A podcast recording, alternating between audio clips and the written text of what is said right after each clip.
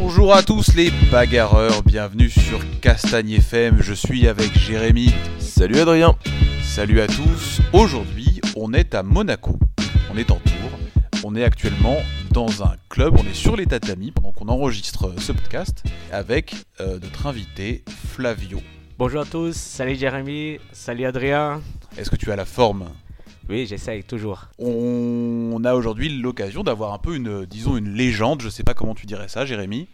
Un grand nom. Un grand nom de la loot à livrer. Euh, d'après, euh, d'après ce qu'on nous dit, euh, il est celui qui a importé la loot à livrer en France. On va te laisser te, te présenter.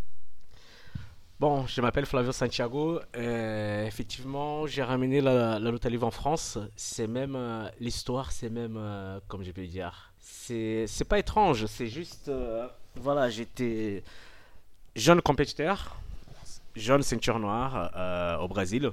J'étais sponsorisé par euh, un représentant de la marque Machado, Kimonos. Et pendant le championnat du monde en juillet, il y a des Français qui sont arrivés dans son magasin. Et euh, sa vendeuse, elle n'arrivait pas à discuter avec eux, à l'expliquer les types de kimonos et tout ça. Elle l'appelait. Et bon, comme lui, il était franco-brésilien, il expliquait au gars. Il est devenu. euh, Ça passait un peu le, courant entre euh, lui et les gars. Et il, est, il, est- il a proposé au gars de lui faire visiter quelques clubs de, Rio. Il a ramené les gars pour visiter les clubs de jiu-jitsu brésilien et les clubs de luta livre de, de, coin, vers Copacabana, Botafogo.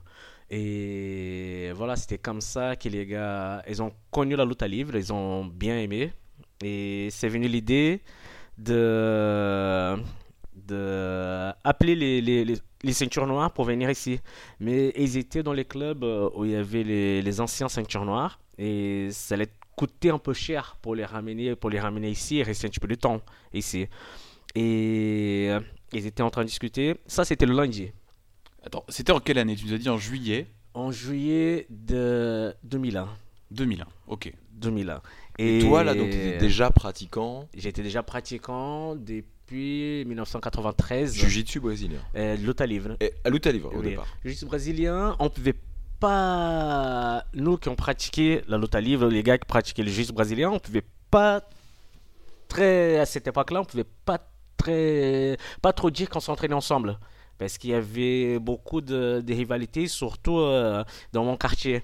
Mon prof, euh, Georges Luis Tinho, et lui, il- nous disait, bon les gars, euh, il faut vous entraîner avec les gars de Jiu-Jitsu. Vous allez apprendre beaucoup, eux vont apprendre beaucoup. Et ça, c'est bien parce que lui, il travaillait déjà avec le futur secrétaire du sport à l'époque. C'était José Moraz. Et lui, il nous poussait à s'entraîner avec le Kim. Bon, Bruno Sil, il était d'accord, mais pas. Il était, on peut dire, à 50-50.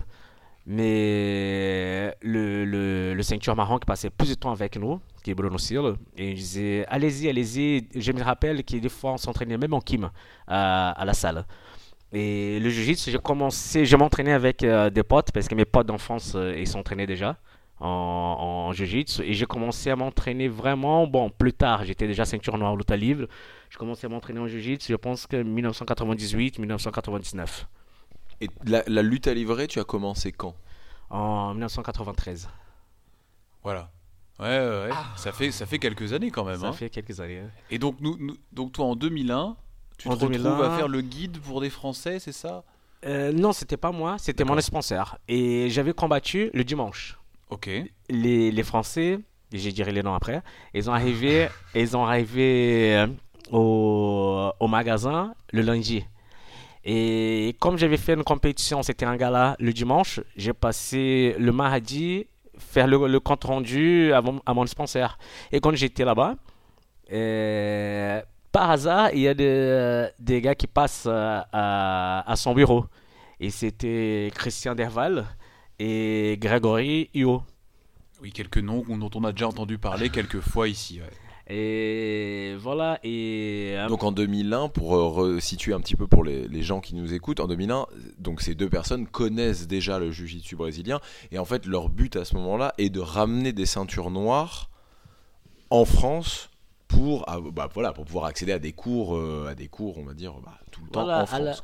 À, l'époque, c'était plutôt une, euh, un échange d'expériences. C'était, voilà, c'était, à la base, c'était ça. Et ça allait être plus facile de ramener un jeune ceinture noire. Jeune fringant. un ouais, mais plus- sans enfants, sans voilà, voilà, tu faisais que ça, toi, à Rio. voilà, plus naïf, euh, tout ça, qui a un, qui a un ceinture noire, plus réputé et tout, ça allait, beaucoup, ça allait coûter beaucoup plus cher. Et bon, ça a commencé comme ça. Il y avait, euh, après, avant de venir, on a discuté pas mal. Il y avait Grégory Huyo, c'est lui qui s'en occupait de tout, la partie financière. Et avait Christian Derval et Alain Nagera. Et c'était à partir de là que euh, ça a commencé, que je suis venu euh, la première fois. J'ai resté trois mois euh, avant scène. Après, Donc tu es arrivé au cercle Tissier. Tu as commencé au cercle au Tissier. cercle Tissier, voilà. Et là donc tu enseignais lutte à livrer et jiu-jitsu brésilien. Non, j'ai enseigné que lutte à livre. Que J'ai- lutte à livre. Ah, j'ai donc, toi on t'a ramené pour enseigner la lutte Voilà, à j'ai livre. enseigné que la lutte à livre. Enfin, j'imagine qu'à l'époque, de toute façon, on connaissait tellement pas grand-chose au jujitsu que c'était à peu près la même chose, quoi. C'était, euh, c'était le jeu de soumission. euh, Oui, avant, quand je suis arrivé, non, il y avait, les gars, ils étaient déjà, je me souviens, il y avait Hakim, il était déjà ceinture violette, comme David, Pierre-Louis, et euh, Olivier aussi, il était déjà violette. Olivier Michelesco. Olivier. Oui, Olivier. Oui, David Pierre-Louis, Hakim Haït, parce que voilà, il y avait déjà Luc. Luc, je pense, je me souviens, je pense que Luc, il était ceinture violette en marron, Luc Ferrando. Et il y a plein de gars, mais Donc ça commençait juste en France, quoi. T'es arrivé à l'époque où il commençait à avoir une émulsion. Oui, je- quand je suis arrivé, il y avait déjà quelques gradés. Il y avait Jeremy, j'ai connu. Jeremy, j'ai connu l'année d'après, Jeremy Dells. J'ai connu, je pense que Jeremy était déjà marron noir, hein. je me souviens plus. hein. Ça fait tellement de temps. Et alors, qu'est-ce que ça donnait quand t'es arrivé avec ta ceinture noire de lutte à livrer euh, sur les tatamis? En fait, ici, il n'y avait pas de, il y avait pas de. Il n'y avait pas de rivalité. C'était, c'était vraiment un échange de, de, un échange technique. Et je me rappelle, c'était bien. Bon, il y a d'autres choses qui, qui voilà, qui sont arrivées, mais c'était bien. C'était. Oui, parce que j'imagine un peu ce que, ce que demande Adri, parce que c'est- on a, on a fait plusieurs podcasts déjà et on a, on a rencontré des gens qui ont vécu ce début, tout ça, et notamment là, j'imagine que tu penses à Gilles Arsène. Et, euh, et euh, ce, que, ce que demande Adri, et ça, j'avoue que j'ai envie de savoir aussi quelqu'un qui avait ta vision comme ça de, du niveau brésilien, surtout en lutte à livrer, qui est un sport qui, qui accélère quand même un petit peu plus, on va dire, que le, la, la jiu-jitsu brésilien. C'est quand même un sport quelle était ta vision sur le niveau des de français le niveau des gars qui étaient là en place en France? Ça faisait pas très longtemps que ça existait en réalité en France. Bon, le niveau. euh, Quand je suis arrivé dans le, dans le, dans le club, je sais pas si c'était bien, si c'était la, la, la. Comment je peux dire La bonne manière de faire. Je sais que euh, les, les profs du, du, du club. Les- ils disaient qu'au Brésil, c'était. euh, Genre euh, un pays où il y avait que des, des Indiens et, et qui T'as une belle tête d'Indien, hein, et, je les- et que les gars et que les gars il y avait même pas la, la, la télé là-bas. En euh, 2001 Ils disaient voilà c'est ils disaient ça à certains élèves. Euh, mais ça Il fallait se ça battre j'ai pour su manger, ça euh. j'ai su même euh, j'ai su par rapport à des gars que j'ai rencontrés au club hein.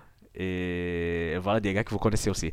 Et voilà c'est euh, lui il m'avait dit qui voilà le Brésil il n'y a pas les télé tu, es le, le, le plus fort euh, et tout ça le, le plus fort du monde. J'ai dit mais non c'est pas comme ça. J'ai dit moi je suis un, un jeune ceinture noire. Il y a, y a des gars qui s'entraînent à plus de temps que moi. Il y a des gars qui font des compétitions à plus de temps que moi. Il y a des gars qui sont plus forts que moi. Et euh, c'est pas comme ça. Il y a tellement de pratiquants là-bas et euh, dans les deux euh, modalités il y a tellement de pratiquants qu'on peut pas dire qui est le plus fort et, et tout ça Mais peut-être que c'était juste histoire de te mettre en avant, de dire voilà, je vous ai ramené un mec vraiment bon, oui faire de ça- la pub, quoi. C'était voilà, juste de la pub. ça, ça, oui, ça doit être ça, mais j'aimais pas ça, j'aimais pas cette manière de, de, de faire parce qu'après quand les gens ils rencontrent et, et ils ont la, la, la- l'effet en, en face, comme si, imaginez si les gars ils partent, ils partent au Brésil et qu'ils voient que c'était pas vraiment comme ça, et après ils sont déçus de, ce que les gens racontaient avant.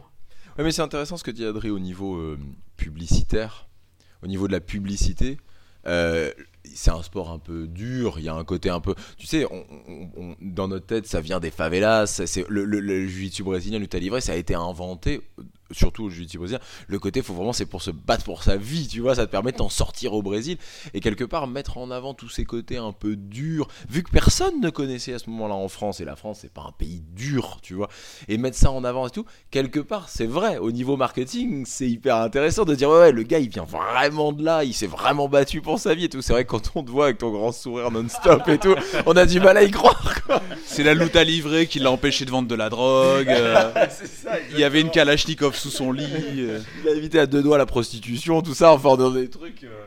Ouais, voilà. ouais. Oui, effectivement, c'est voilà, peut-être c'était pour donner cette image-là, mais pour nous, c'est la, on s'entraînait, on s'entraînait vraiment parce que on adorait ça. Je me souviens que avant, avant de commencer à m'entraîner, j'ai essayé la, la, la, la boxe taille. Bon, j'étais un petit peu plus jeune, mais Alors attends, désolé de te couper. T'as quel âge en fait? Moi, 41, T'as 41. T'as commencé donc en 93. 93. Fais-moi les maths s'il te plaît. Dis-moi quel âge t'avais. Ah ouais, mais t'as commencé hyper jeune. Non, hyper jeune, non. T'as vraiment eu à te battre pour ta vie, quoi.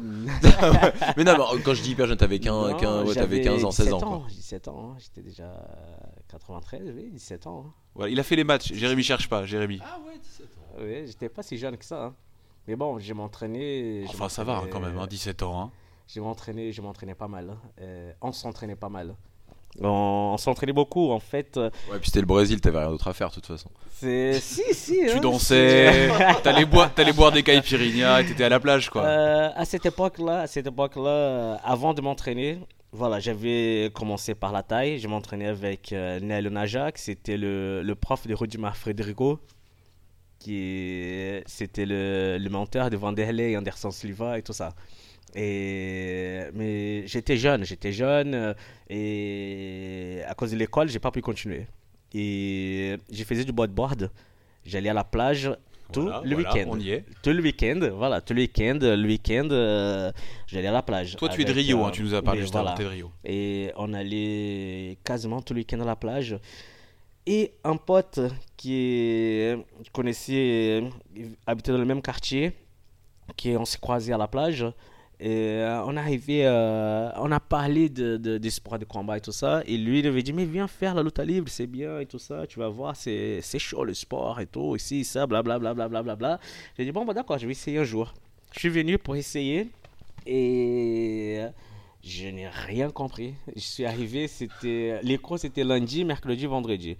Lundi et mercredi c'était les cours euh, voilà normal, euh, échauffement, position, combat, euh, les étirements, les cours normaux et normaux. Et le vendredi c'était combat, c'était échauffement, combat. On tournait pendant deux heures.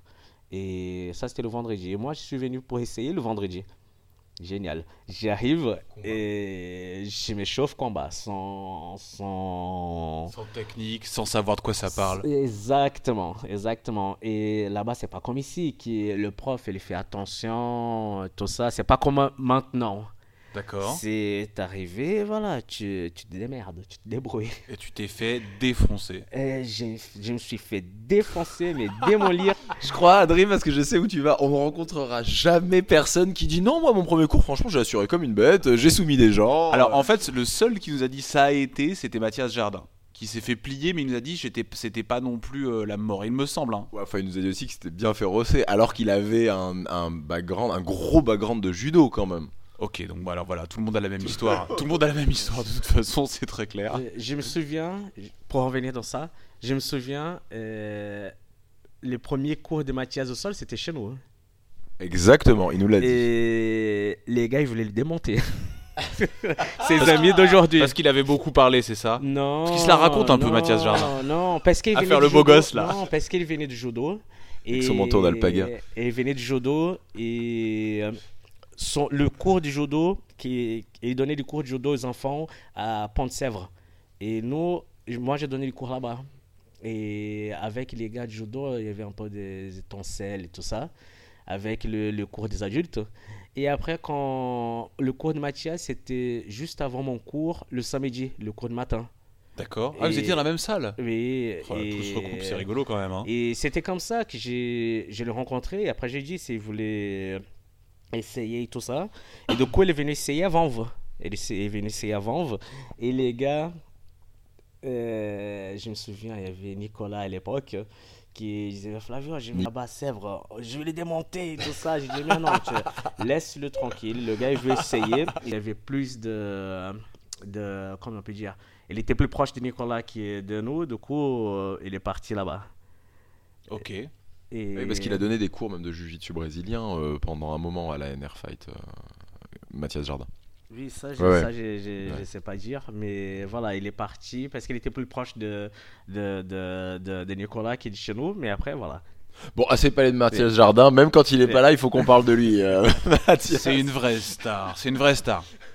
Bon, donc raconte-nous comment, quand t'es arrivé donc en, en, Voilà. Fran- en, en France, les, le- le- le- le- les débuts de ton premier club, parce qu'au bout d'un moment, tu t'es Mais dit, je je vais veux faire ça juste- seul. Quoi. Je veux juste, euh, je veux juste euh, revenir à la- au début d'entraînement, comme, euh, comme j'avais dit. Et Ton, là, pre- ouais, voilà, ton premier ma cours. première, le premier cours, j'ai, c'est ce qui m'a fait continuer la lutte libre, c'est que je me suis euh, dominé du début jusqu'à la fin. Les gars et, euh, et ils m'ont mis la pression, ils m'ont fait taper. Je savais même pas qu'est-ce que c'est- c'était tapé. C'était vraiment le, le prof m'avait dit si t'as mal, tu tapes deux fois sur le partenaire. Et euh, mes, mes, mes, mes potes, mes potes qui étaient derrière, qui étaient, qui regardaient, et ils disaient mais Flavio tape, tape, Tape. tu vas, tu vas avoir mal et tout ça. Et j'ai vu que les gars ils s'entraînaient, les gars ils étaient, ils m'ont pas blessé. Et ils s'entraînaient, les gars euh, ils contrôlaient tout ce qu'ils faisaient, ils contrôlaient tout ce qu'ils faisaient. Et je me disais mais c'est quoi ce sport? J'ai mal, et je sens que je peux pas sortir. Le mec ils sont le plein contrôle. Mais voilà, c'est le mec qui décide s'il veut me blesser ou- ou pas. Et je me souviens que j'ai commencé à m'entraîner. Juste après, il a eu le carnaval. J'ai resté un moment sans m'entraîner. Et j'ai pensé, j'ai pensé à ça, j'ai pensé à ça. Et après, je me souviens que même avant le cours, avant la fin du cours, le prof est venu me voir. Tching, il est venu me voir. Il avait dit Bon, aujourd'hui c'était que combat. Euh, ça se passe comme ça, mais vous allez voir que la prochaine fois que vous allez venir, euh, il y aura les positions et tout, ça sera plus tranquille. Tu vas voir, tu vas apprendre petit à petit. J'ai dit, bon, bah d'accord. J'ai pensé à ça pendant une dizaine de jours pendant le carnaval, et après je suis revenu. Euh, J'allais m'entraîner juste un petit peu. J'ai jamais pensé à passer des ceintures. J'ai voulu m'entraîner juste un petit peu, vraiment. Et euh, comme quoi, juste un petit peu, j'ai resté jusqu'aujourd'hui. J'ai resté jusqu'aujourd'hui. Pour quelqu'un qui commence le JJB ou la lutte à aujourd'hui, euh, les sensations au début sont quand même très très compliquées. Il y a toujours un truc de franchement, est-ce que j'y retourne C'est difficile de se, de se dire allez, j'y vais. Flavio Santiago Peroba, qui est donc un nom de la lutte à livrer maintenant en France, qu'est-ce que tu dirais à quelqu'un qui débute et qui se dit non, mais c'est pas possible, j'ai été noyé, on m'a mis la tête sous l'eau pendant des heures et tout ça Parce que donc c'est ce que tu me dis que tu as vécu, toi, c'est quand même. Qu'est-ce que tu leur dis pour leur dire les gars, on, faut, faut, y, faut continuer, faut y aller? L'important dans tout ça, c'est de s'entraîner dans un club, euh, dans un club sérieux, parce que des clubs, il y a des milliers. Mais après, pour savoir, euh, pour connaître un, bon club aussi, quand toi-même tu connais pas, c'est difficile. Mais pour moi, l'important, c'est de, voir par rapport. euh, Aujourd'hui, on a la chance de, pouvoir se renseigner sur les gens et essayer de, tester quelques-uns. Je me souviens que, comme c'était avec moi, j'ai fait la même chose ici euh, pendant... Là, je suis, euh, comment on peut dire, je suis plus calme maintenant, mais c'est moins la, la, la brésilienne hein, depuis quelques années. Mais Ça avant, veut dire quoi ça? Ça veut dire quoi ça c'est l'entraînement, c'est ça veut dire que les tu rentres dans une salle, tu viens t'entraîner, tu viens t'entraîner parce que le sport, euh, tu veux faire cet sport, tu tu rentres pas dans, la salle parce que la salle s'adapte à toi. Et c'est ce que j'ai rencontré beaucoup ici en France. C'est les gars, ils- les gens venaient s'entraîner avec nous et, ils voulaient que nous on devait s'habituer, euh, s'adapter aux, aux gens qui venaient s'entraîner. Ah, c'est intéressant ce que tu dis, ça. Mais non, les gens ils viennent s'entraîner. Le sport est le brésilien. Les gens ils viennent s'entraîner. Je pense que le sport, il faut que ça soit le plus proche possible. Même si c'est un peu plus calme, il faut que ça soit le plus proche possible. C'est ce qu'on a pris là-bas au Brésil. là- on n'est pas là pour fanfaronner, quoi. Euh, exactement. Et après, euh, il y a un problème aussi, c'est il y a, il y a même pas de cours. Il y a même pas de cours dans cet sport. Mais j'ai vu beaucoup de gens, je vois encore les gens qui dépriment parce que euh, exactement les gens sont noyés. Les gens sont noyés. Après, il y a la manière de s'entraîner avec les gens. Tu peux dominer, j'ai appris comme ça, tu peux dominer les gens, tu peux contrôler les gens et tu donnes la chance de, de, de les faire sortir, de sortir des positions, tu donnes la chance de, de, de dire stop. Et sinon, et à l'autre côté, il y a des gens qui s'entraînent, qui s'entraînent pour blesser les gens, ils s'entraînent pour arracher quelque chose. C'est, j'ai dit tout le temps, on peut s'entraîner, on peut s'entraîner fort, on peut, on peut aller fort, on peut aller comme si on était des pires ennemis qu'on est en train de s'entraîner. Parce qu'au Brésil, on s'entraînait comme ça. Mais on n'a pas besoin d'aller jusqu'à la blessure. On a, on a, tout ça, on peut contrôler. Tout ça, c'est en dehors du sport, la blessure. Il n'y a plus de valeur sportive dans ce cas-là. Mais c'est ce qu'on voit beaucoup dans la, quand on voit dans la tête des gens, on sent dans la tête des gens, on sent quand on, on- on touche la personne, quand la personne est vue aller avec toi. Après, voilà, c'est où tu joues le jeu de la personne et voilà, c'est une chose que je vois beaucoup aussi, c'est force contre force. Et c'est le plus fort qui gagne. C'est, je suis même, je suis même, euh, je suis pas d'accord avec euh, beaucoup de préparation physique d'aujourd'hui. Parce qu'à mon époque, quand les gens faisaient la préparation physique, quand je faisais la préparation physique, j'ai, j'ai toujours été léger. J'ai faisais la préparation physique pour pouvoir placer mes positions aux gars qui étaient plus puissants, aux gars qui étaient plus lourds que moi, parce que je combattais dans la catégorie au-dessus. Aujourd'hui, j'ai l'impression que les gens font la préparation physique pour être plus fort que le gars qui en face. Et, et je comprends pas. Là, c'est la, la- là, comme j'ai dit, c'est la loi de plus fort. Ça va passer avec euh, un gars, ça va passer avec un autre. Mais quand vous tombez avec un gars qui a la même force, qui est un petit peu plus technique, ça passe pas. Un gars qui est un petit peu plus malin, même s'il a moins de force, ça passe pas. C'est, c'est, je trouve, euh, il y a beaucoup de gens qui font la préparation physique aujourd'hui. C'est pour ça que je n'aime pas les, les manières. Ouais, mais là, on comme, touche, euh, dans ce que tu dis, on touche quand même un peu à l'évolution du du sport oui. en général. C'est-à-dire que toi, quand tu es arrivé en France et quand tu étais au Brésil, il y avait un truc où c'était un peu les débuts, c'était les prémices de ce sport-là. Ça faisait pas des années que ça existait. Donc il y avait. Ça faisait plusieurs années. oui. Plusieurs années, mais, ça Mais faisait pas. Là, C'était là, en train là, de grandir. hein, c'était exactement, c'était en train de grandir. Là aujourd'hui, et, et donc il y avait plusieurs écoles différentes, plusieurs styles différents. Aujourd'hui, en France du moins, euh, au Brésil je sais pas trop, mais il y a une espèce d'unicité quand même qui s'est créée. Et, et, et, à un moment, ce qui va faire la différence, bah, ça va être la force. Ça va être la force pure, physique. Quelqu'un qui a, a, a- a poids égal, a technique forcément, on va dire égal, parce qu'il y a quand même pas, on n'a pas assez de, de, différence entre les écoles pour avoir des techniques complètement différentes. Est-ce qu'il y a à un moment finalement, il n'y a pas aussi bah, la force, quoi C'est tout ce qui nous, c'est tout ce qui reste. Non, c'est la tactique pour moi. Non, non, mais je, la- je- je- moi- je suis- d'accord avec oui, toi, hein, mais Pour moi, c'est la force. En train, on, on est tout le temps en train de forcer. On est tout le temps en train de forcer. Ça, c'est un, un débat que j'ai fait souvent avec euh, Punk et avec Dao. Euh, je discute plus avec Punk de ça. Les gens, ils n'ont pas la différence, pas trop la différence entre la force et la pression. C'est pas la même chose. Non, c'est vrai que c'est pas la même chose. on est d'accord. Les gens, ils jouent beaucoup avec la force. Mais la force, on peut pas tenir longtemps. La force, j'ai ce problème-là, moi.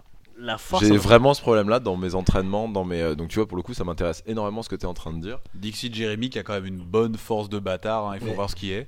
Non, mais alors ça je mais, mais c'est vrai et, et c'est que je- et en plus dans ce que tu dis c'est qu'en plus je la place non mais pour dire quand c'est vrai ce que dit Flo pas que j'ai une force de bâtard j'en sais rien mais c'est et en plus je la place mal et euh, Mehdi Hotman que tu connais très bien parce que c'était dans Canal Lavatoire te le, te le confirmera j'ai un j'ai un j'ai un j'ai ce souci là où je confonds pression et euh, force en plus constante c'est-à-dire vraiment jusqu'à saturation musculaire hein, jusqu'à étouffement du muscle Mais ça, c'est.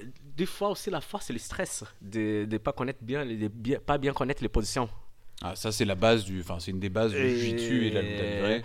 Si si la force, elle, euh, elle était toujours euh, en, comme je peux dire, si c'était c'était grâce à la force qu'on pouvait gagner, on n'allait pas voir euh, suivant comme des, des, des gars légers arriver à battre les gars plus lourds. On parlait de ça dans le train pour euh, Monaco, on parlait de, de Marcelo Garcia justement. Tu sais, il- son combat mythique, il combat un mec à la DCC qui doit faire deux fois son poids là. Tu vois, il arrive à le- se, se le prendre sur clé de cheville. Tu vois ce combat? Non, je Non, vois. enfin, tu, tu vois Marcelo Garcia, Oui, quoi, oui, tout petit, Garcia, léger. oui. Tout petit, tout léger, il est lourd. Hein, Ah Marcelo, il est lourd. Hein. Ah ouais je, je sais pas. T'as tourné contre Marcelo Garcia Non, non, non, je le, je le, je le connais même pas. Parce qu'en en fait, euh, je me souviens, euh, en 2003, 2003, je me souviens que j'étais, j'étais ici, 2002-2003, j'étais ici. euh, pendant une période, je suis revenu au Brésil, il a eu les sélections de la DCC. Et J'ai pas fait parce que j'étais ici. Et les gars de, à l'époque, ils, travaillaient pour le site euh, ADCC Brésil. C'était Denis Mar- Martin et Marcel Alonso. Ils m'ont engueulé parce que j'ai pas fait les sélections de la DCC. Mais je l'avais dit à l'époque, mais j'étais pas ici, j'étais en France. Je savais même pas comment j'allais faire pour, euh, pour m'inscrire. J'ai- j'ai- Je m'entraînais pas euh, comme, euh, comme je m'entraîne euh, ici. Et je me fait incendier par les gars. Et, les gars disaient, c'est toi qui devais là être là en train de combattre et tout ça. J'ai j'ai me fait vraiment, vraiment engueuler par les, par les, par les, par les journalistes. Et j'ai dit, mais les gars, j'étais pas là. Et il y avait même un élève de, de Manu, Manu Fernandez, qui était au Brésil, était à Manu G. Et je l'ai ramené, je l'ai ramené à cette sélection. Et c'était là que les gars m'ont engueulé. Et c'était la sélection de DCC que Marcelo Garcia il a perdu contre Daniel Moraes.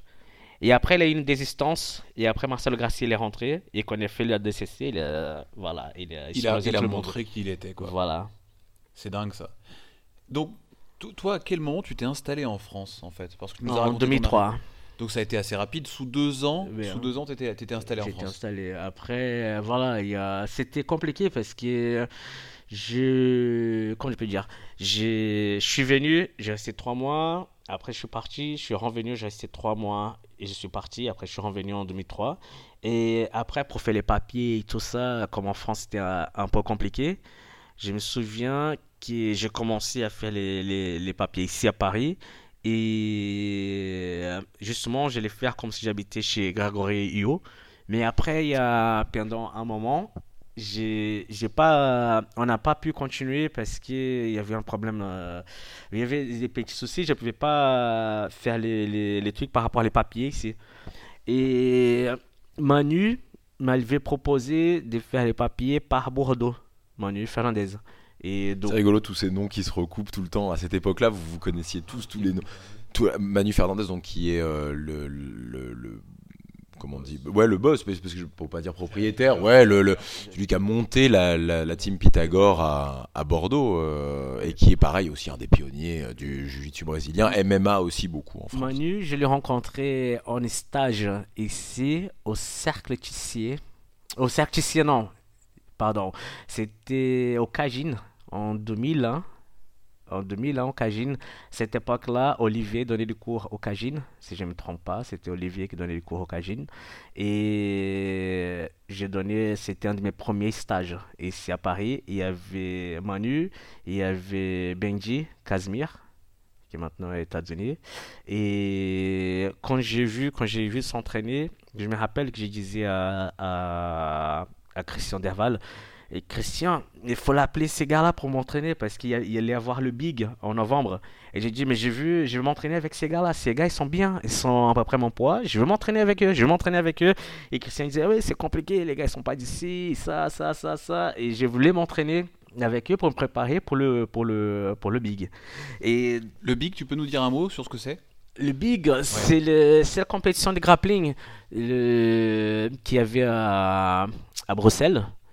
C'est le. C'était une compétition, quoi. C'était une compétition. C'était, je pense que Bruxelles International Grappling, un truc comme ça.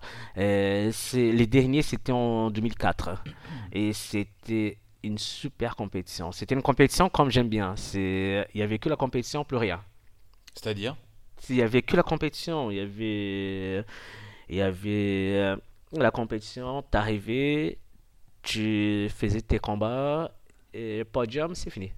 Il n'y avait pas de, il y avait pas de froufrou autour, c'était juste de la non, bagarre et point Voilà, voilà. Et elle était bien organisée. C'était, euh, c'était un peu comme le, le, le Vic. Le, le Vic qui est venu bien après. Ouais, qui Mais existe toujours, le un- Oui, c'était un peu dans ce style-là. C'était une, c'était une grosse compétition. Il y avait beaucoup de des Français, il y avait de, des Tchétchènes qui venaient, il y avait des, des Hollandais, il y avait des Belges. C'est- C'était une bonne compétition. J'ai adoré. Et tu l'as gagné celle-ci C'est là que j'ai gagné. Et En t'entraînant avec Manu Fernandez, justement non, non, c'est pas pas, pu. ent- Oui, oui, j'ai pas pu parce que j'ai su après qu'elle était de, qu'elle venait de Cognac. C'était un peu loin de Paris. On s'est rencontrés. En fait, j'ai fait la première premier combat. J'ai combattu contre un, un Tchétchène qui est. Il, a- il m'a mis par terre. J'ai même pas vu. J'ai même pas vu.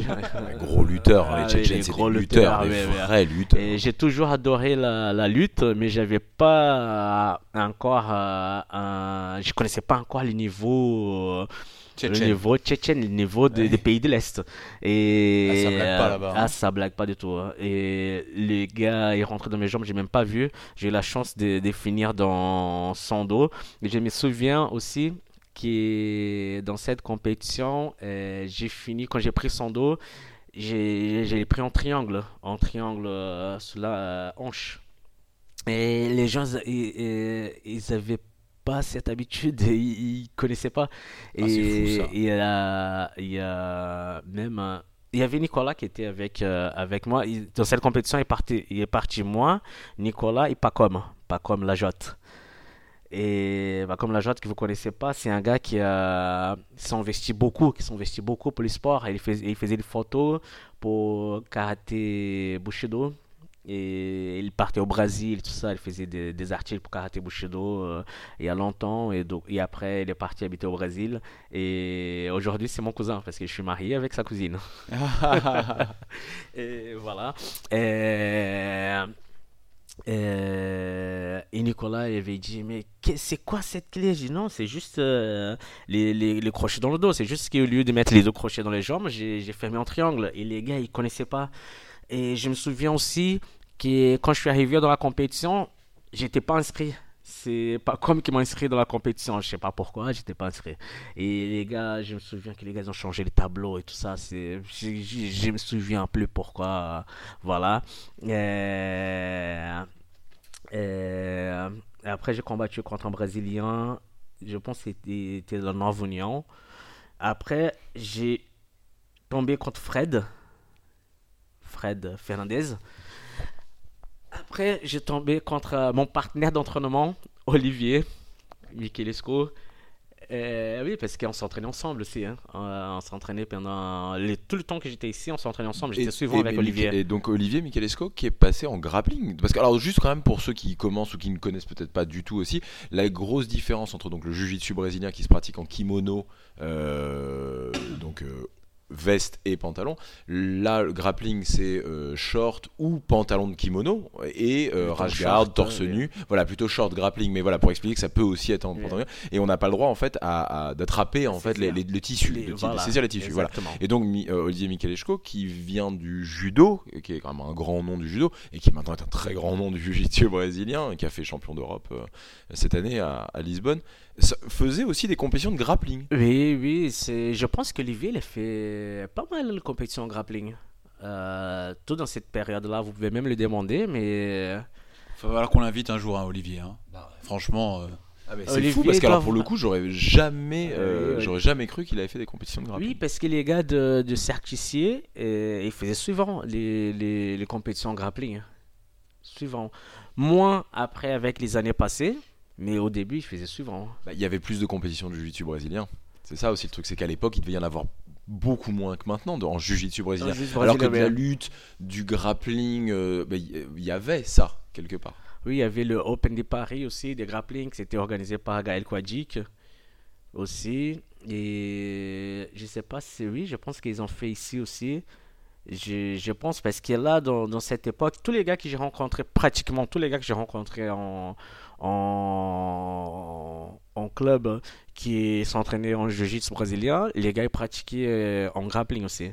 Et là, pour la fin, j'ai tombé contre Manu, qui à cette époque, euh, je pense, c'était un de avec son bagage aussi du judo et c'était déjà un, ancien compétiteur euh, et en jiu-jitsu en grappling il battait beaucoup beaucoup beaucoup de, de, monde déjà à cette époque là et on a fini qu'on a on a fait la, la, la finale ensemble et finale contre Manu Fernandez. La finale c'était contre Manu. Celui que tu voulais comme partenaire d'entraînement. Que je voulais comme partenaire d'entraînement. Alors, et alors est-ce que tu as gagné? Oui, oui, j'ai gagné. Et elle a commencé même euh, le score, euh, elle a commencé et commencé. Tu te rappelles quand même d'une compétition qui a eu lieu il y a 15 ah ans, chaque adversaire et, les techniques. Je me rappelle parce que ah, mais là, on, peut, on peut rester à, à, parler pendant des jours. Hein. Là, des choses à raconter, on peut rester pendant des jours. Hein. Euh, J'oublie pas, même les gars les gars, mes anciens élèves, ils disent Mais tu oublies pas les trucs que les gens font et quand toi, ça, tu oublies pas si tu oublies pas ça. Je dis non, non, c'est.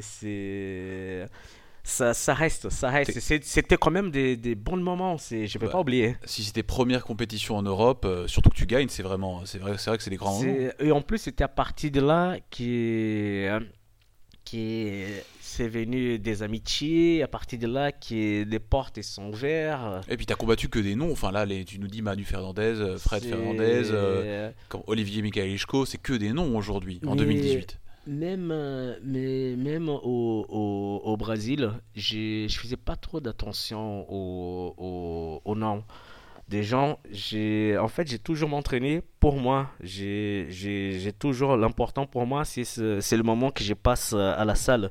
C'est ce qui se passe dehors et tout ça, euh, je m'en fous. C'est quand je suis là, quand je suis là, euh, voilà, là c'était, on fait l'entraînement.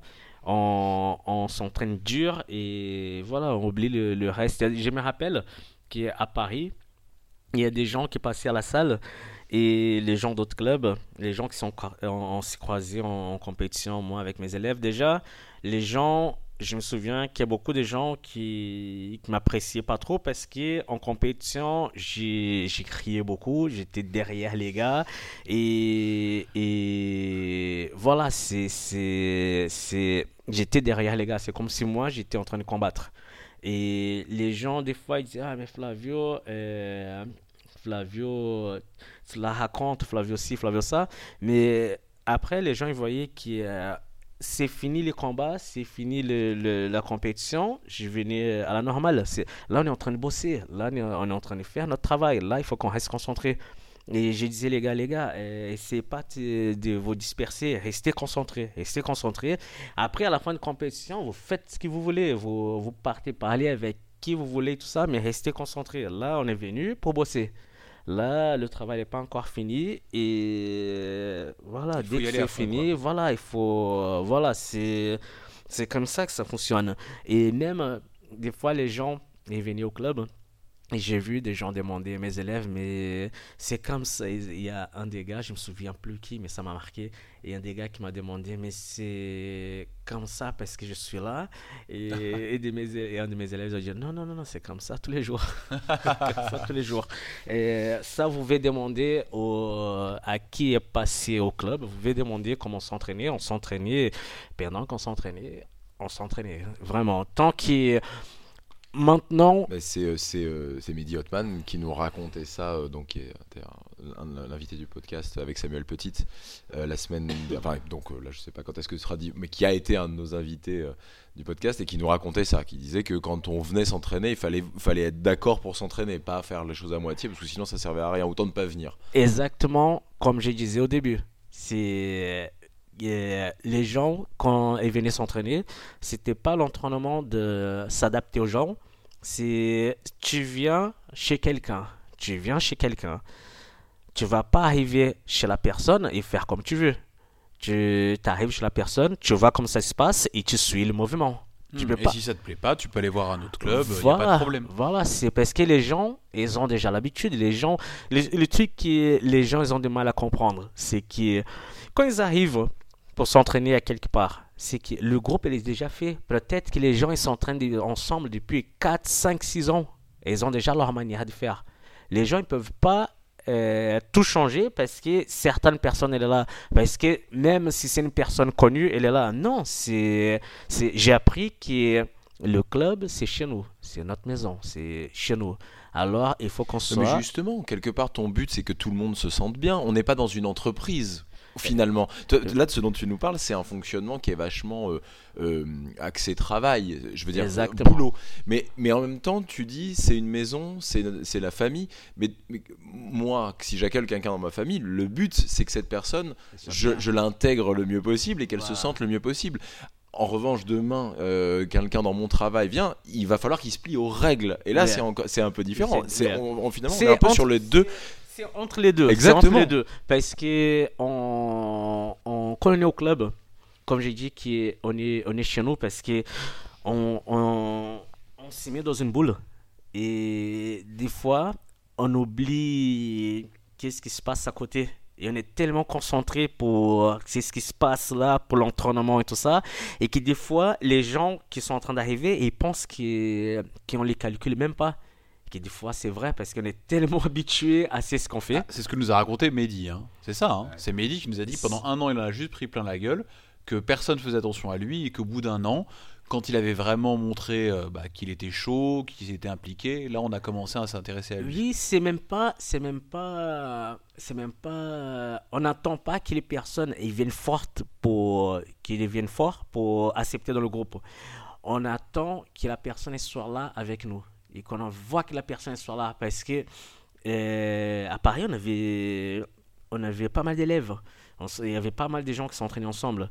Et on, on était, on n'aimait pas les gens qui venaient juste de temps en temps qui comme tu as l'impression que les gens viennent parce que euh, ils ont rien à faire d'autre et après ils viennent au club. Et c'est même pas pour le fait qu'il ait rien à faire d'autre qu'il vient. C'est juste pour le fait que ça nous dérangeait parce qu'on ne pouvait pas travailler correctement parce qu'on était des fois on était obligé d'arrêter pour expliquer des choses qui s'est passé avant et qu'ils comprenaient pas. Et qui des fois on travaillait on travaille jusqu'à aujourd'hui beaucoup par thème. Je travaille beaucoup par je travaille énormément par thème. Et des fois j'ai pas les thèmes et tout ça. Et si c'est les gens qui sont pas là tout le temps c'est les gens qui viennent que de temps en temps et comprennent rien ils comprennent rien. Et du coup la personne qui est en train de faire avec, avec lui, il est obligé de s'arrêter pour lui expliquer. Après, il est obligé de venir une autre personne pour venir et lui expliquer. Et tout ça, quand ça commence deux, trois personnes qui sont obligées d'arrêter leur travail pour venir expliquer à notre personne. Je parle pas des, je parle pas des nouveaux qui arrivent. Nouveaux qui arrivent, c'est normal. Mais je parle des gens qui sont là, qui en voient une fois et qu'après l'entraînement il est très dur, euh, et là il s'arrête et après dit bon bah là je suis motivé, je vais revenir et tout ça. T'as une vision, enfin, t'as- une vision effectivement. euh, on pourrait qualifier ça un peu old school, quoi. C'est vrai qu'aujourd'hui, bah, les, les gens, euh, ils prennent le temps, quoi, parce qu'ils ont fait plus un business. Tu, tu vois ce que je veux dire? Euh, Le fait, le fait de dire c'est chiant quand t'es pas là, t'as vu, enfin voilà, ça, ça exclut beaucoup de gens, ça invite pas forcément les gens à, à venir et, et bah c'est pas comme ça qu'on prend euh, beaucoup de, de, de gens dans le club, quoi. C'est pas une version commerciale, voilà c'est ça que je veux dire, c'est- commerciale. c'est- Mais il faut, il faut, il faut se mettre dans la tête aussi le fait que quand Flavio a ouvert le. C'était un- un- dans les premiers clubs, il n'y en avait pas autant. Aujourd'hui, est-ce que tu pourrais te permettre d'avoir le même état d'esprit? Euh, Aujourd'hui, je suis plus tranquille, mais j'ai dit aux gens, des... il faut avoir un minimum pour pouvoir avancer. Alors attends, c'est quoi pour toi le minimum? C'est quoi C'est venir deux fois par Au semaine t'entraîner? moins deux fois par semaine. Oui, c'est un minimum. En vrai, c'est un minimum. minimum. Mais, Et- mais ce, que, est-ce que- ce que je comprends, que, que je, je comprends parfaitement ta, ta réflexion et en fait finalement elle est presque pour l'ensemble de la team parce que elle n'est pas pour toi au niveau du respect. En fait, je comprends, c'est-à-dire que quelque part c'est un sport individuel, mais c'est un sport qui se pratique obligatoirement à deux, voire plus. Même si c'est un sport individuel. Et quelqu'un qui bah, demande plus d'attention parce que pas là, parce que ceci, cela, parce que plus faible, parce qu'il n'a pas envie, il a peur. Mais c'est vrai que quelque part, il va ralentir un, un- un- un de ses coéquipiers, un de ses, un de ses teammates, quoi, un des gens de son équipe, qui lui veut s'entraîner tout ça et va le ralentir. Donc quelque part, je comprends en fait, c'est presque nuire à l'équipe. Euh, Ah, moi, je comprends la vision aussi. hein, C'est juste, je, je resitue dans, dans un contexte Euh. aujourd'hui où euh, où il y a des clubs qui sont prêts à t'accueillir, quel que soit ton niveau, quelle que soit ton envie. Même si tu viens une fois tous les 15 jours, ils seront ravis de te voir. Enfin, c'est sûr que c'est pas comme ça que tu fais une équipe de compétiteurs, quoi. non, mais euh, je vais vous dire, un- un- c'est même pas un secret. C'est euh, mes élèves les plus forts, dès quand j'ai commencé à maintenant, c'était les, les, les plus nuls. Mehdi, Si tu nous Ah non, écoutes. non, non, je parle, je parle ça avant Mehdi. Mehdi, on Ah peut ouais? dire que Mehdi c'est un ancien, mais c'est la nouvelle génération. Ah, Là- c'est qui pour toi un ancien là- de tes élèves Là, quand je parle des anciens, des anciens, je parle de l'époque Punk, Dao, Mathieu, Nicolas, Fabien. euh, Alors là, c'est que du name dropping, on sait pas, il faut nous donner les noms de famille parce que Voilà, c'est compliqué là. Et c'était que des nuls, c'est ça qu'il faut se rendre. Non, c'était pas que c'est que des nuls, parce que quand on commence, on est tous nuls. Oui. Quand on commence, on est tous nuls. indéniablement.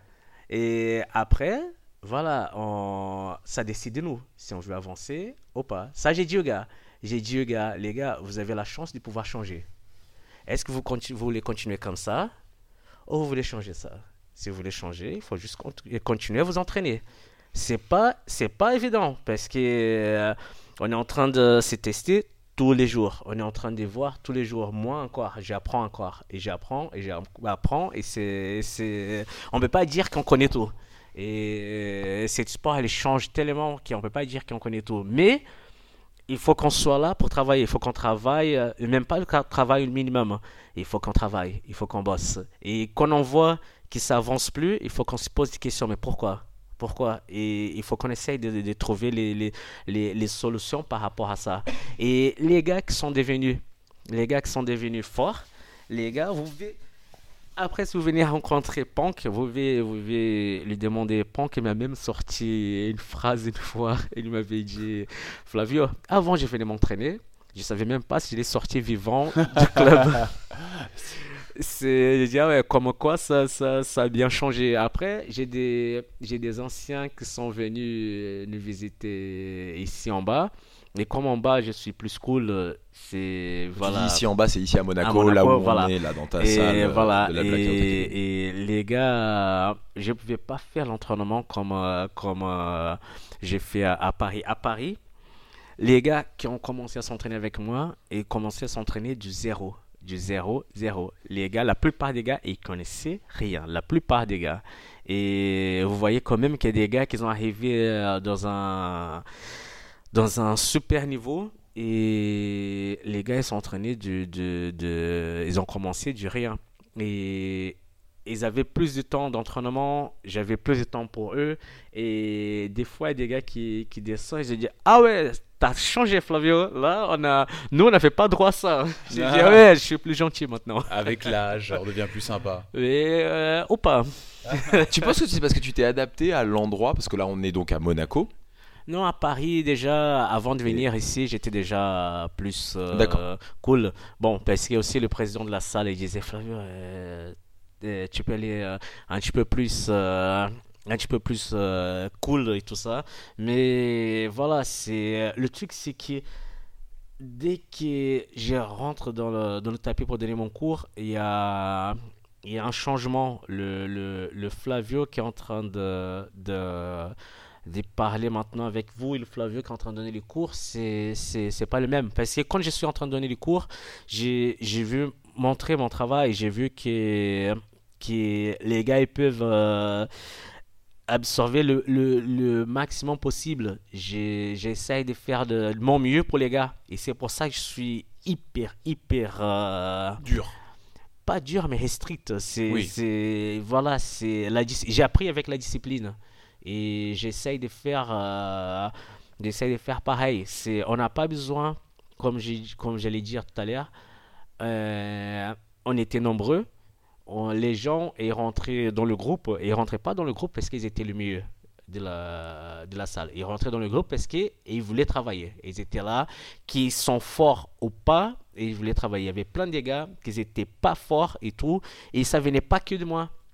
C'est les élèves, les anciens, ceux qui étaient dans, dans notre boule, et, ils venaient, commençaient à, à supporter les gars, et commençaient à pousser les gars vers le haut, et on regardait tout ce qui se passait dans la salle. On laissait pas les gars reposer parce que, par contre, je suis contre ça. Je suis contre les gars qui viennent dans la salle, qui s'entraînent un petit peu, dès qu'ils sont fatigués et tout ça, et cherchent la, la facilité. Peut-être vous allez voir un petit peu ce que je veux dire. C'est, on s'entraîne un petit peu, dès qu'on en galère, ah non, attends, je suis fatigué, Ah, j'ai- j'arrête. j'ai mal aux dents. J'ai mal aux dents et tout ça. Ou, ou sinon, les gars, ah, j'ai mal au, au genou, mais j'ai fait attention à mon genou. Mais ces gars-là qui disent fais attention à mon genou, les gars, il va te rentrer dedans comme un malade. Voilà. Et après, quand tu commences à durcir, parce que le gars, il t'avait dit d'aller doucement, et après, tu commences à durcir.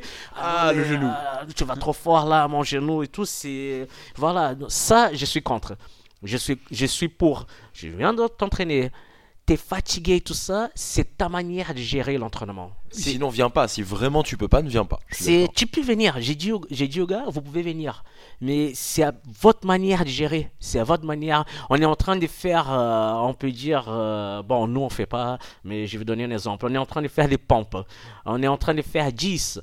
Tu peux pas faire 10, mais bats-toi pour faire au moins plus que la moitié des gars. On est en train de s'entraîner. On est en train de s'entraîner. Ça roule dans, dans, dans tous les sens.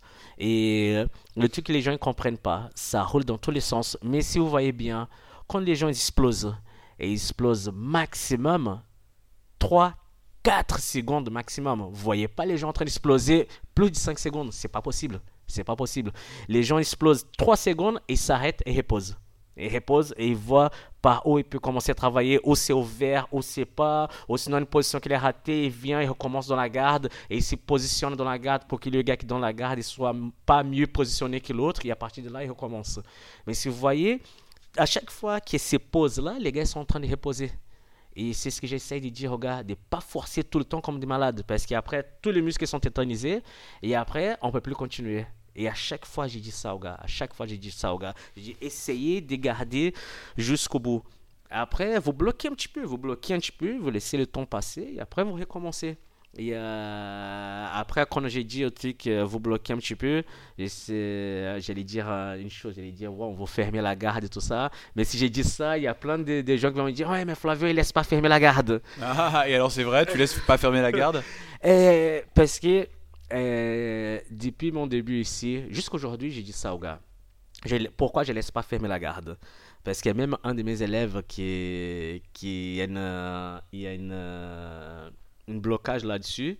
Parce que. euh, un des Ce qu'on appelle fermer la garde, juste pour, le, pour, euh, pour ceux qui ne sont pas pratiquants de jiu-jitsu brésilien, en fait, c'est une, une position, on va dire, de, qui est normalement d'attaque, mais là, en l'occurrence, de défense, où on est sur le dos et on vient croiser. Euh, on a l'adversaire entre ses jambes et on vient croiser nos jambes dans le dos de l'adversaire. Voilà, et c'est une position un petit peu bah, d'attente en fait, en quelque sorte. D'attente, mais ça peut être d'attaque. Et le problème, c'est que les gens, beaucoup de gens, beaucoup de gens prennent ça pour l'attente. Les gens, je vois, je vois jusqu'aujourd'hui, les gens qui ferment la garde et qui tiennent le mec comme si le mec était en train de tomber d'un arbre. Et qui tiennent le mec, mais qui veulent rien faire. Pour moi, ça, c'est pas travailler. Et donc, Mais ça peut être juste une façon de récupérer, de bloquer, non? Ça, Euh, t'acceptes pour toi Franchement, bloquer quelqu'un, je sais pas si c'est si reposant oui, que ça en fait. hein. voilà. Ouais, ça, se, ça, ça peut se débattre longtemps, ça. Mais je suis d'accord pour bloquer, mais on va pas rester 5 minutes.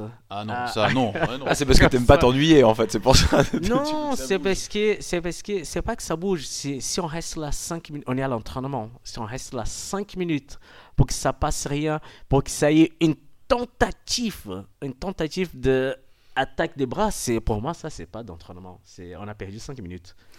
Et c'est ce que j'ai dit au gars. J'ai dit au gars. Euh, je sais très bien reposer en demi-garde, en demi-garde profonde, je sais très bien euh, reposer en garde papillon, je sais très bien reposer avec la garde verte, tout ça. C'est pourquoi les gars n'arrivent pas. En Ça, fait, tu sais te reposer. C'est voilà, important de savoir se reposer pendant un combat. Voilà, c'est oui parce qu'on on peut pas tout, on peut pas tout dépenser, surtout maintenant avec l'âge et tout ça.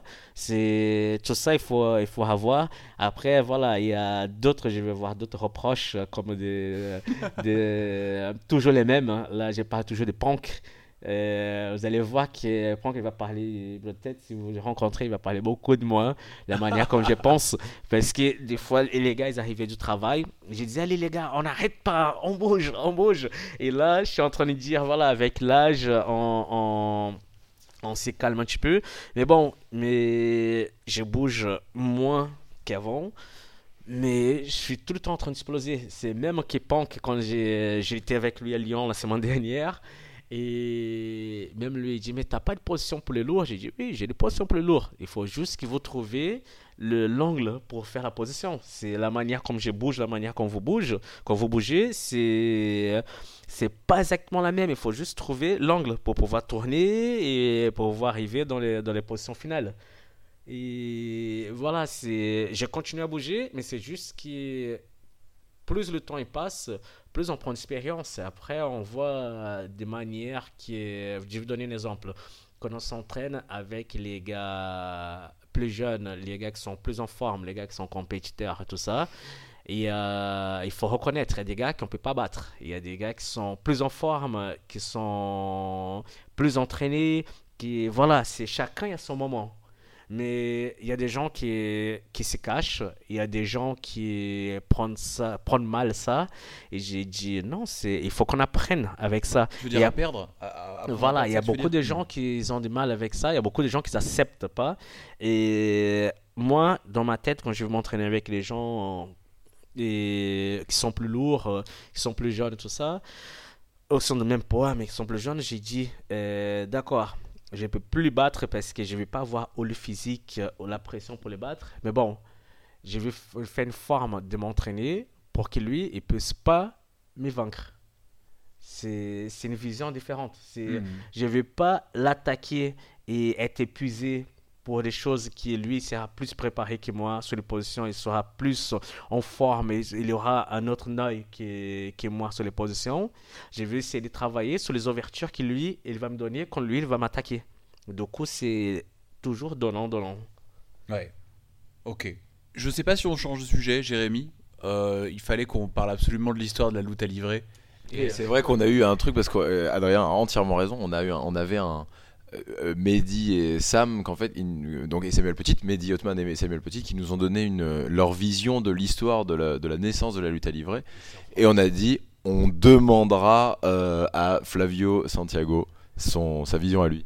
Alors pas forcément en France, même au Brésil, parce que nous, on a, on a plus de Jujitsuka qui nous écoutent, on connaît l'histoire de la famille Gracie, etc. etc. Mais euh, la lutte à livrer, on ne sait pas trop l'origine, on ne sait pas trop d'où ça vient. Est-ce que tu peux nous en parler un petit peu si toi tu, si toi tu connais bien le sujet. Bon, la lutte livre, ça existe depuis long, longue date, hein, d'accord? C'est juste que les gars, ils ont commencé à s'entraîner sérieusement au, Brésil comme euh, Tatou, qui a commencé à s'entraîner dans les années 30 au, Brésil, mais ça existait même avant, d'accord? Et ils s'entraînaient, Tatou, et venait de... Euh, avant de pratiquer la lutte livre, il faisait de catch wrestling c'était pas le télécatch, c'était le catch euh, américain. Voilà les gars, ils s'est rentré dedans. Et, et, avec les projections et tout ça, les gars, ils ont rencontré les gars de Pancration américains aussi.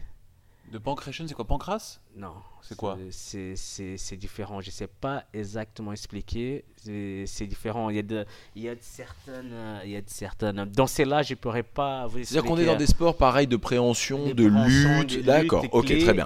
Donc, mais on est dans quelque chose d'un. Ah, mais il y a des frappes au sol. Voilà. D'accord, mais on est dans quelque chose d'un peu flou. Euh, vraiment, pas vraiment régulé, pas vraiment de règles définies, tout ça, d'accord. Ah, ben, on, on, est dans, dans un de.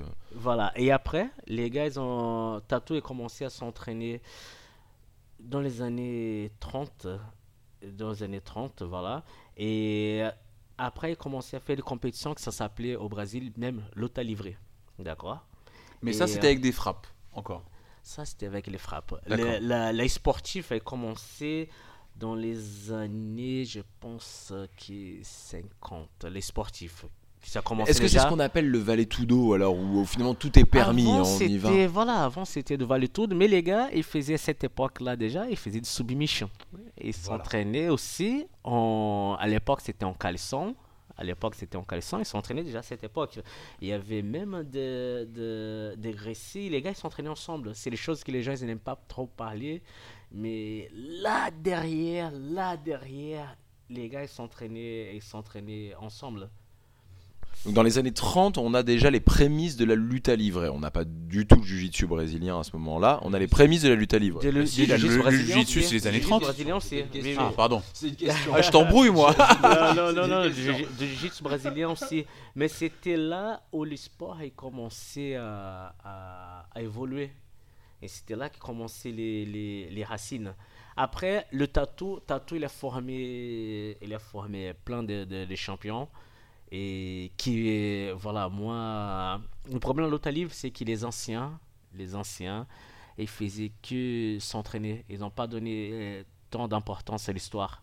Et j'ai grandi dans, dans, dans ces milieux où les gars ne passaient pas trop. Et maintenant, pour, pour découvrir, un petit, découvrir un petit peu plus, il faut qu'on cherche, il faut qu'on on, on- on fasse des recherches, tout ça. Mais le problème au Brésil, c'est que les gens, ils sont, ils sont vantent de, des histoires.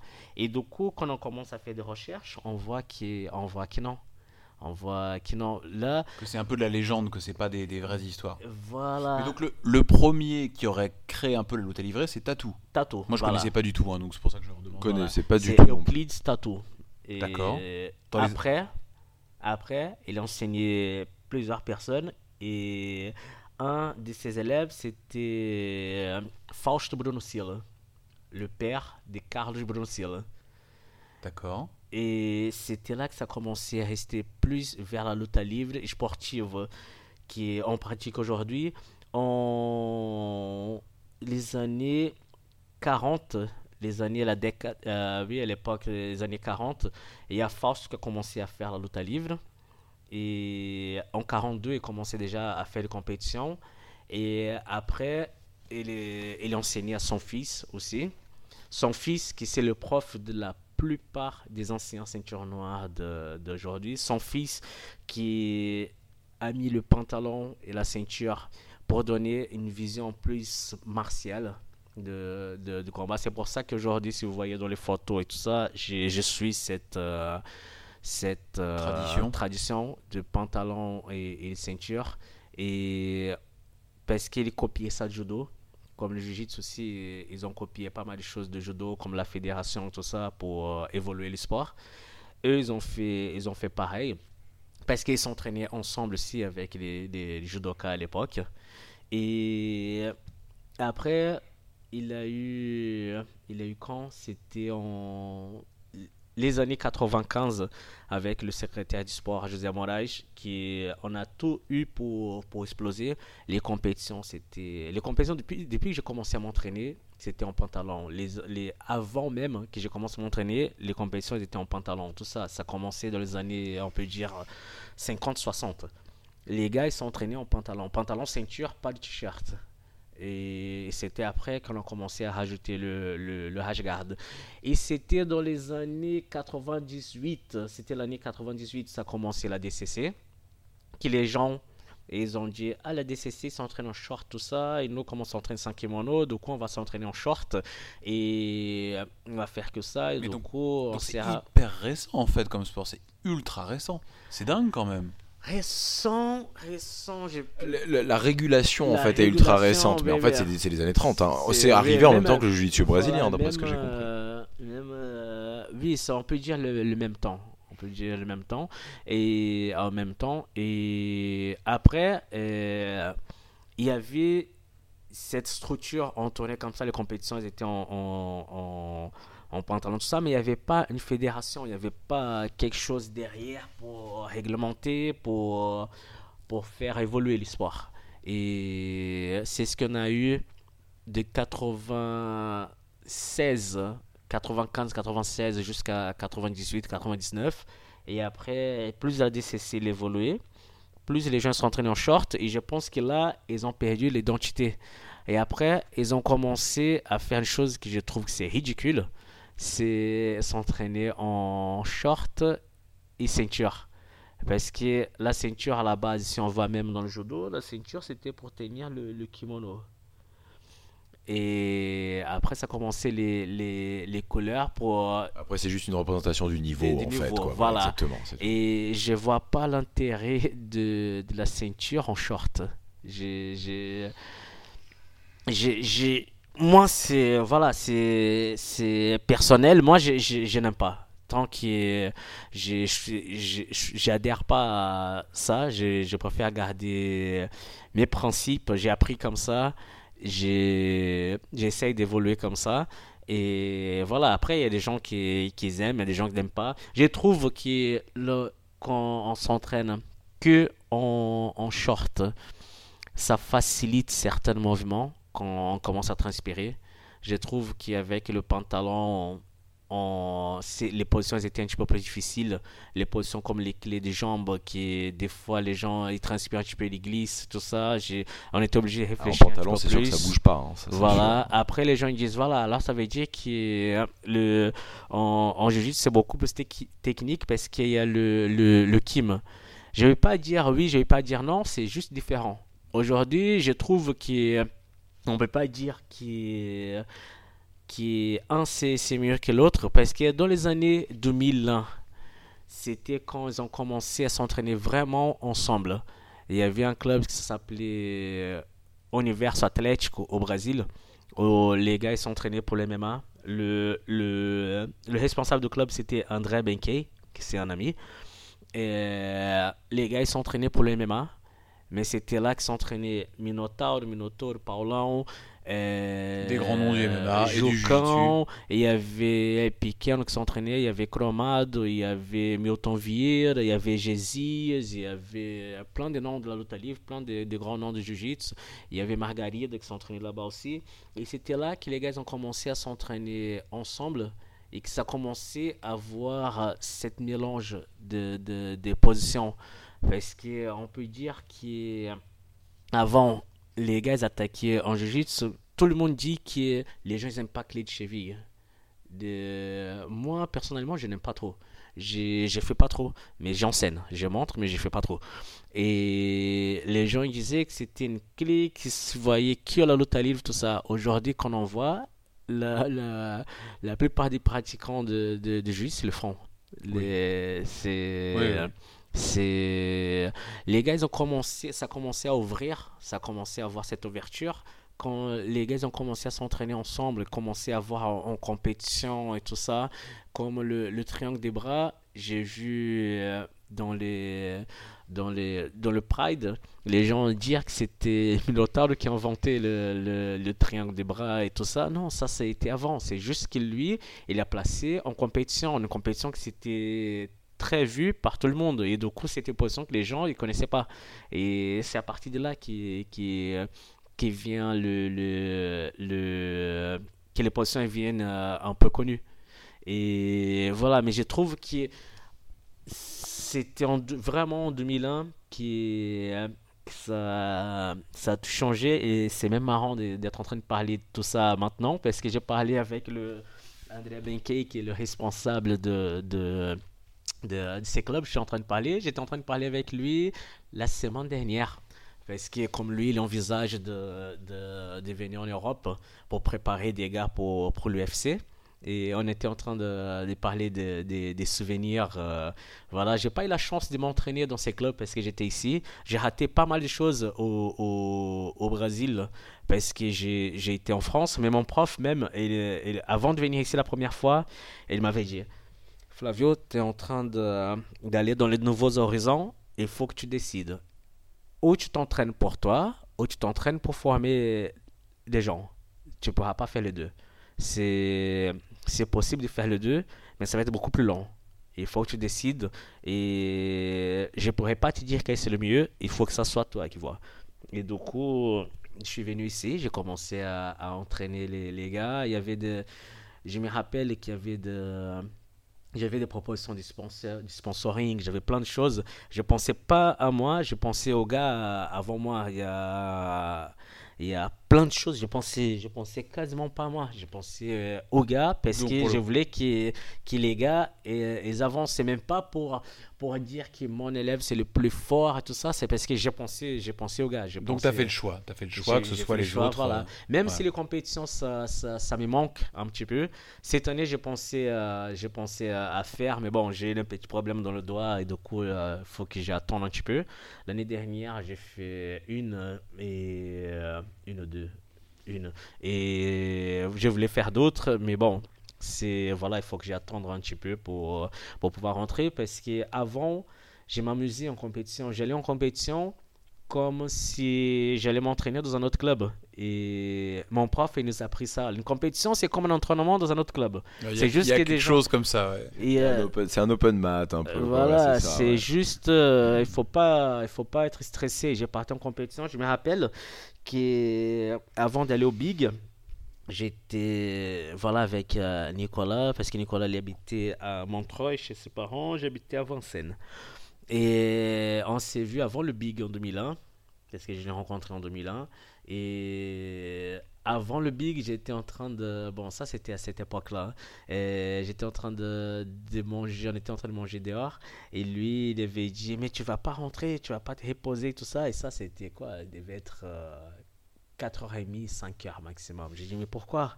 Parce qu'il y a la compétition demain et tout. J'ai dit, mais c'est pas grave, c'est pas grave. Tu vas voir, là, on est en train de manger ici et, euh, et je rentre après pour, euh, pour reposer. Une compétition, c'est comme un entraînement dans un autre club. Et tu vas voir, peut-être je vais même gagner la compétition. On verra demain et tout ça. Mais bon, c'est voilà, il faut pas te mettre dans tous les états pour, pour une compétition. Il faut juste être concentré. Voilà, tu fais confiance à ton travail, tu bosses, tu bosses pour ça et après on verra.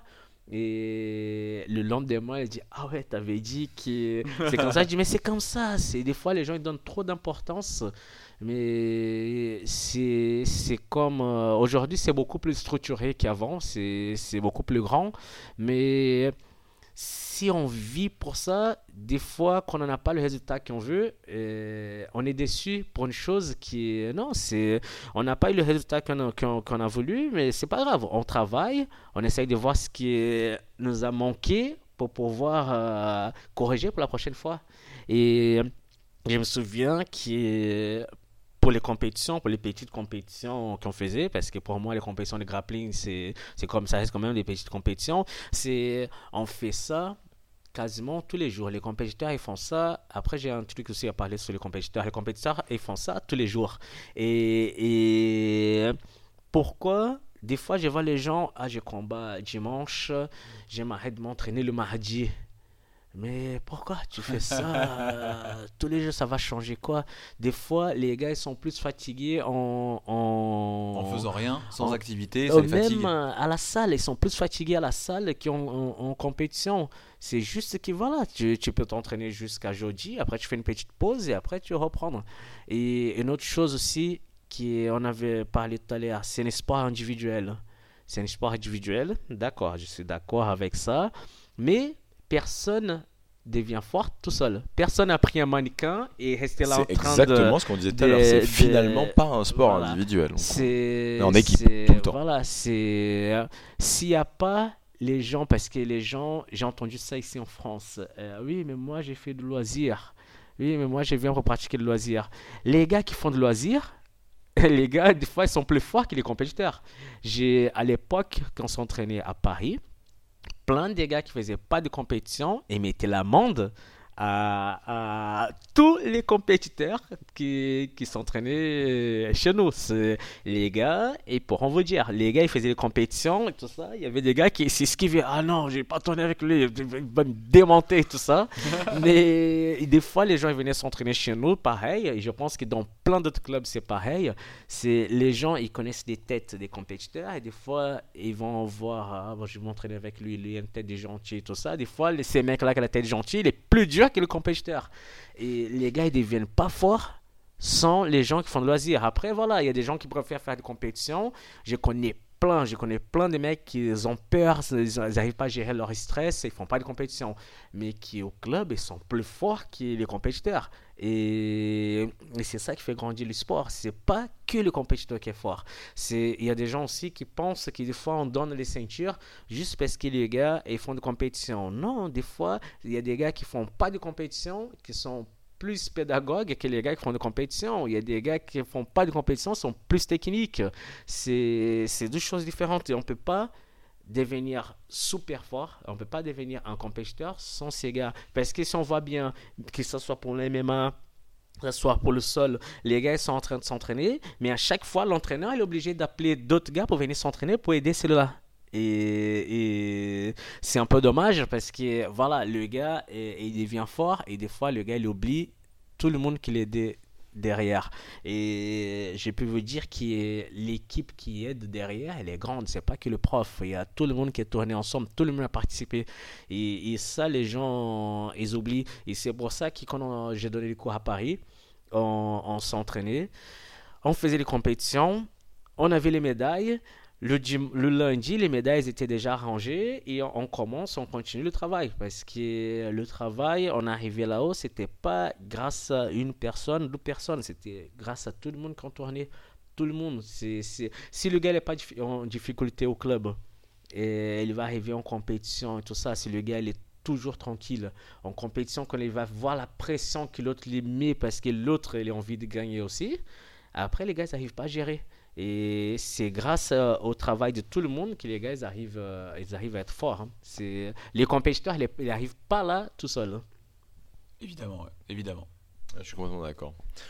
Et euh, t'aimes enseigner, hein. on sent que t'aimes enseigner, on le sent, hein, que, que t'as fait le bon choix finalement, ça se voit, c'est fou. T'aimes bien raconter des histoires. Là, euh, on était parti avant l'enregistrement, on s'était dit bon, on va essayer de discuter tous ensemble. En fin de compte, Jérémy et moi, juste on t'écoute parler et, on dit rien parce que bon, voilà, c'est exactement ça, quoi. C'est oui, c'est vrai, on était parti pour, euh, pour pour ça, mais il y a il y a tellement de choses et il y a tellement de vécu, voilà, il y a tellement de vécu. Je suis arrivé, je suis arrivé en France, il n'y avait même pas beaucoup de, de, de clubs quand je suis parti du, du, du Brésil, euh, on s'y connaissait euh, presque tous par rapport aux les, les, magazines, les choses qu'aujourd'hui c'est il n'y a même plus parce que tout est informatisé. C'est rigolo effectivement tous les gens old school nous parlent des magazines, ça nous paraît loin nous. Parce hein. qu'on a grandi avec ça, pour on a grandi avec ça. Bah oui, non mais c'est évident. Pour euh, pour, pour on était tellement contents. C'était le seul lien avec la communauté. Nous, aujourd'hui, on a YouTube, on a les réseaux sociaux, c'est tellement simple, mais à l'époque, il n'y avait aucun lien avec le reste de